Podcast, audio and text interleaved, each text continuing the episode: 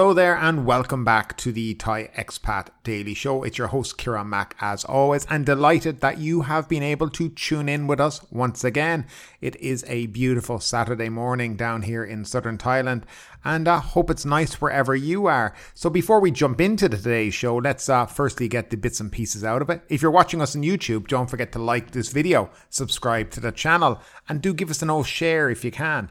If you are listening to us on one of the various podcast players, or you want to, just click the subscribe button on whether it's Apple, Spotify, Google, Pandora. There is so many, and we're on them all. And there's a link down in the description to where you can get the uh, links for the various different podcast players. So, First things first, um, if you're living in Bangkok, I am so sorry. Excessive PM 2.5 dust detected in 43 areas of Bangkok yesterday air quality in these 43 areas in Bangkok on Friday have fallen below the standard level to the extent that it can adversely affect your health due to a high level of PM 2.5 dust in the atmosphere, measuring between 36 and 74 microns, and that's against the standard level of 50 microns. The Air Quality Information Centre of the Bangkok Metropolitan Administration said that the amount of uh, PM 2.5 dust in, is forecast to increase again today and up until February 1st uh, due to poor air circulation, especially in central Bangkok and the northern and southern parts of Thonburi. So, yeah, if you're out and about, wear your N95 mask. It's not to keep away COVID, it is to protect your lungs and your health. And a lot of people are doing it, and it is well, well needed if you're in Bangkok and the surrounding areas. Now, first story, and we are bringing you four stories today. Uh, the first story is about um, tourist operators being um, absolutely exasperated by the police scams that have been going on. There seems to be more and more coming out each and every day. Tourism operators have expressed frustration over repeated scandals involving Thai police after they were accused of extorting a Taiwanese actress during her trip to the country. The Tourism Authority of Thailand urged an investigation into the issue to evaluate its impact on the country. Taiwanese actress Charlene An talked with media about her experience, claiming that she was extorted of 27,000 baht by Thai police on January 4th. The incident was widely reported by Taiwanese media this week. The actress told reporters her group was stopped by police at a checkpoint with officers claiming her visa on arrival wasn't valid and demanding a physical visa stamp or else she would face charges. After two hours of detention, her group was asked to pay 27,000 baht to be released, she told her Instagram followers. The police subsequently denied the actress's uh, accusations. They say she was merely warned about having an illegal vaporizer and that no money was demanded or paid. Tanet Supawankasi, president of the Tourism Council of Chonburi, insisted related organizations and the Royal Thai Police must investigate the issue, punishing anyone involved if they committed a crime. Authorities must work to prevent future extortion targeting tourists, he said. As Chinese and Taiwanese tourists return to Thailand, this will affect the country's image, he noted.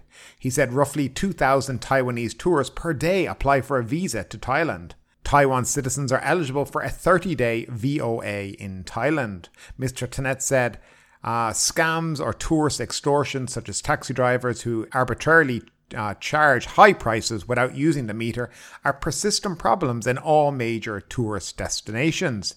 The Tourism Council of Thailand said it plans to address these concerns with the government and related authorities in an attempt to pressure them for a quick resolution of these issues. Marisa Sukosol, president of the Thai Hotels Association, said that tourist safety in Thailand fared poorly in a global survey, ranking 92nd according to the World Economic Forum's Travel and Tourism Development Index. The index listed Vietnam, Indonesia, and Malaysia at 33, 58, and 59 respectively for safety and security. She said exploitation of tourists must be tackled immediately as Thailand is behind other countries in terms of its reputation for safety and security. Tat Governor Yuthasak Supasorn said the agency is coordinating with its Taiwan office to follow up on the issue and estimate the impact on the percentage of on the perception of Thailand. He said together with the illicit VIP police escorts offered on Chinese e-commerce platforms, TAT offices in the mainland are gathering information. Or, I think, roughly translated, we're exceptionally busy trying to uh, put out the fires that the Royal Thai Police seem to be creating. Now, on a every second day, by the looks of it, if you read through the media, it is all over the newspapers every few days. Look, as I said, it's 2023. We're in the era of social media. We're in the era where people have mobile phones with cameras and can record everything, take pictures, take voice recordings, post it on social media. It can get to hundreds of thousands of people very fast. So the idea that to continue this practice that maybe is going on here in Thailand is just nuts. You're going to get caught. And there's only a certain amount of times you can continue to deny it until you then you have to face up to the problem that exists. Now we do know that back in 2014, after the coup, the government promised there was going to be a big cleanup of the police force, that corruption was going to be eradicated. I don't believe that's ever happened, and certainly that promise was not ever kept. So it is certainly something that the next government coming into the country probably should look at. And every tourist can tell you, you know, uh, maybe here in Phuket, for example, when they have these motorbike checkpoints on the end of the month, which are always known for, you know, collecting a few bob because, you know, rent has to be paid and whatnot, that if you go through certain tourist areas, that it's the foreigners that are all pulled over while the Thais will speed by, you know, no helmets on, you know, who knows what kind of bike they're on. But the tourists are an easy target because they don't know the rules and regulations and the laws and they're not here for so long. So, really making a scene and uh, a problem is not something they really want to do. So, they pay the 400 or 500 baht fine and they move along. But these things, of course, need to be sorted out. And of course, as I said, with the age of social media, it's spreading rapidly many, many countries. And yes, there is an image problem and it needs to be sorted out ASAP. Now, I don't know people who've been here to Thailand who listen to the show. Have you ever been scammed here in Thailand? Whether it's not, it's by, you know, something like the police or, you know, even taxis or any other kind of scam. I'd love to know about that down in the comment section and your experience. Now, moving along, the tourism industry are ready to greet Chinese groups while maintaining its diverse clientele. Thailand's tourism industry has welcomed the news that the Chinese government is allowing the group tour market to resume after a hiatus of almost three years. The Chinese tourists will be able to visit 20 countries, including Thailand, a blessing for the hospitality industry, which stands to benefit from the return of a significant increase in these international tourists and the revenue they would bring. The Tourism Authority of Thailand expects at least 5 million Chinese tourists to visit Thailand this year. Approximately 11 million Chinese tourists visited Thailand in 2019 before the COVID 19 outbreak, and they generated 531 million baht in tourism income. TAT expects the revenue from Chinese tourists this year to exceed that of pre COVID era. In a reassuring message to the public, the Thai government says it believes that Thailand would be able to contain the spread of COVID 19, despite the influx of tourists from China, which is seeing a massive increase in cases following the relaxation of the zero COVID policy. The TAT's office in five Chinese cities, namely uh, Shanghai, Beijing, Guangzhou, Chengdu and uh, Kunming have put in a place in place a promotional program called China is Back, starting with a tourism campaign dubbed Two Lands, One Heart. Now, the uh, executive director of the Proud Real Estate PLC said that the overall tourism sector will make a fuller recovery once the Chinese tourists uh, return in full. As a hotel owner, her company expected Chinese groups to start arriving in the fourth quarter of 2022, but that didn't happen. It's now expecting that the number will soar in the second half of this year. She was speaking at a recent Thailand Tourism Forum 2022 or 23 Innovation in Hospitality, where she joined others from leading companies in the hospitality sector.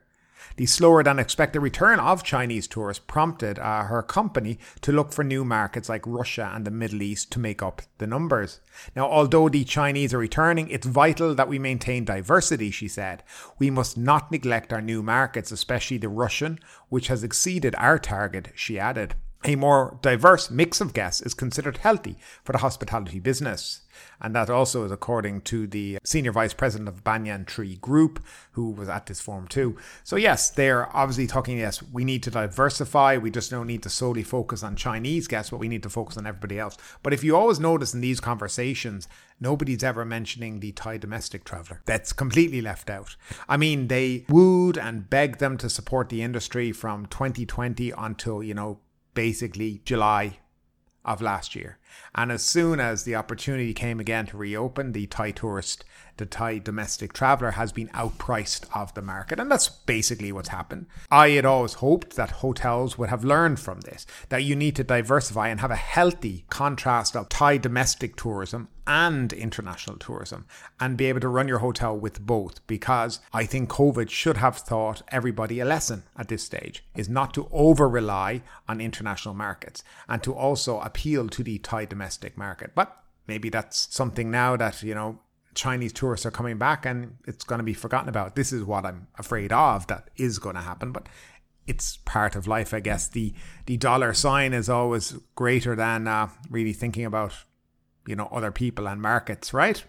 So another thing that's a very interesting factor is after a tough few months, luxury hotel staff are ending 2022 on a high note luxury hotel JW Marriott Phuket was the biggest gainer in this year's year-end celebration, earning total service charge of 79,980 baht, making it number one in Thailand according to a Facebook page. The hotel was followed by Four Seasons in the Golden Tri- Triangle in Chiang Rai, whose staff earned 65,939 baht in service charge, and Four Seasons Resort in Koh Samui that had 64,250 baht.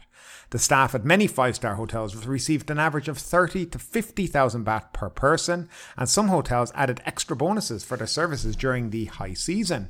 The high earnings at the year end have made more people eager to get jobs at luxury hotels. And this is very true. So you may be asking, what is service charge? Is it tips or what is it? So service charge is uh, in many hotels tacked on to the end of every bill that you have in a hotel. 10% service charge on your room bill on your drinks bill, your food bill, whatever you use in the hotel, the spa, service charge. And then this is all put into a pot at the end of the year or at the end of each month and divided up between the staff. And that's where the service charge comes from. Many people probably would work for free if they were getting a high service charge in a hotel. And this is kind of where the issue with service charge starts to begin. It's hotels' reliance on having this high service charge, but still consider it to be paying very low wages to people. They're relying basically on their hotel being busy, their guests spending a lot, and then the guests paying, in essence, more money for the services of those staff, and that's where it comes from. Now, these service charges are very high. They're the highest I've seen in quite a while, but there is a reason behind this highness. It's because there's a shortage in the hotel industry. Therefore, maybe before COVID, okay, they were getting the same total amount of service charge, but they were dividing it between a higher number of staff in the hotel. Now, they may have 25%, 30% less staff in the hotel, which means this is the reason why the service charge is has risen. But you might also say, well, that's a good thing, right? No, it's not a good thing. They're still advertising. They're looking for this extra 25 to 30%. It's not by choice that hotels in Thailand are not full, you know, their their manpower budgets are not full. This is not by choice. It's because there's no staff to fill them at the moment because there's a huge shortage of staff here in Thailand. So in essence, if they manage to get that, the service charge would drop dramatically. Now I've seen recently as well hotels advertising looking for their jobs, uh, you know, with the, their job vacancies and they have, you know, whatever, 20, 30 different types of jobs listed on the website. And then the next page, oh, service charge last month at this hotel was this amount. But the chances of it being this amount when these people join are very slim. Also, low season, the service charge dramatically drops because hotels just aren't as busy. Also, many hotels don't mention that, you know, for the first three months of your probation when you're working at these hotels, you don't get service charge. Many hotels implement contracts here in Thailand where you'll only get a contract for six months to work in the hotel for only high season. You don't reserve, receive service charge. So, yes, there could, there's a lot of reasons why it's so high. And I think there's a, a lack of fairness in how it's been divided up in a lot of these hotels. It would be interesting if they actually published what was the criteria to receive such a high service charge. And you might find that it's different per hotel and everybody has different rules and regulations. Again, it's not very transparent in hotels in relation to this service charge and how much is really calculated at the end of the month. So, you know, you don't really know. But for me, I don't know. Paying service, for me, look, I, I used to live in America. I used to go, you know, you go out, you always tip around 10%. But that was kind of, um, it was up to you whether you did it or not. It was discretionary. But this idea that every time you sit down to have a drink, every time you, you go somewhere, you're automatically having to pay 10% or whatever it may be, uh, and you've no choice about it, I think that personally is, is kind of wrong. I think you should be given the choice whether you want to pay it or not. I mean, what about if you get just get bad service? So now you're paying 10% for bad service as well. So yeah, it's another thing, but I'll leave it up to you guys. What do you think? Do you think A that service charge should be all part of the industry? Do you think it should be kind of discretionary? You decide yourself whether or not you want to pay it, or do you agree with it being tacked on to every other bill? I'd love to know your thoughts as always down below. And I am going to talk about service charge in another episode, but in relation to the hospitality industry here in Thailand, in relation to uh, what hotels are paying people versus what they get in service charge. And this will be a, a, whole other show, but I'm just commenting on this particular article that seems to be boasting about these very high service charges. And finally, if you think you have it bad in Thailand when it comes to politics, try Myanmar. Myanmar army set to cement rule with tough new election criteria. Now, this is coming from Reuters today. Myanmar's ruling junta on Friday announced tough requirements for parties to contest an election this year, including a huge increase in their membership, a move that could sideline the military's opponents and cement its grip on politics. Myanmar's top generals led a coup in February 2021 after five years of tense power sharing under a quasi civilian political system that was created by the military, which led to a decade of unprecedented reform. The country has been in chaos since the um, coup, with a resistance movement fighting the military on multiple fronts after a bloody crackdown on opponents, opponents that saw Western sanctions reimposed. The military have pledged to hold an election in August this year. An announcement in Friday's state media said parties intending to compete nationally must have at least 100,000 members, up from the 1,000 previously, and commit to running in the election in the next 60 days or be deregistered as a party. The rules favoured the Union Solidarity and Development Party, a military proxy stacked with former generals. Sounds so familiar, which was trounced by uh, uh, Aung San Suu Kyi's National League for Democracy party in 2015 and 2020 elections. The NLD was uh, decimated by the coup, with thousands of its members arrested or jailed. And many more in hiding, and also killed. It could have been added to the end of that. Richard Horsey, a senior advisor to the International Crisis Group, who is was based in Myanmar for 15 years, said the rule aimed to restore a political system the military can control. Parties are going to be either too scared offended at the sham that the election is, or will just be too expensive for them to mount a nationwide campaign in that kind of environment. Who would fund a political party right now, he said. The whole exercise is something to uh, perpetuate military rule. It's a piece of theatre. It doesn't have to work because they've decided what the outcome will be already. The junta said it's committed to democracy and seized power because of unaddressed violations in a 2020 election, won in a landslide by the ruling NLD. The NLD in November described the election as phony and said it would not acknowledge it. The election has also been dismissed by a sh- uh, as a sham by Western governments. And yeah, that's basically it in Myanmar. I mean, if you do think it's bad in Thailand at times, I mean, look no further than our neighbours here, and uh, yeah, it's one million times worse, and with no real future outlook for a better future there. Uh, you know, it's and, and and there is reasons obviously why people leave the country and come to work in Thailand and all these other things. But yeah, no, it's. I mean, my heart goes out to um, the people of Myanmar and what they've gone through, and you know, just they're pushed kind of to want to have their own freedoms and their own way of life and yeah, it's just wrong what's been going on there for many, many years. And I also think Western governments have a lot to answer for in all this and, and also the ASEAN countries that are surrounding it. I think a lot more could be done by its neighbours, Cambodia, Vietnam, Malaysia, Singapore, Thailand, all these countries, I think, could have a lot more power and input on what's going on there and put a lot more pressure on this military junta. But they play politics like every country does, I guess. But anyway, that's it for today, folks. Hope you enjoyed the show again. If you enjoyed it, please do hit the subscribe button, like the video, comment. We love it all. Thanks for tuning in, and we'll see you on Monday morning.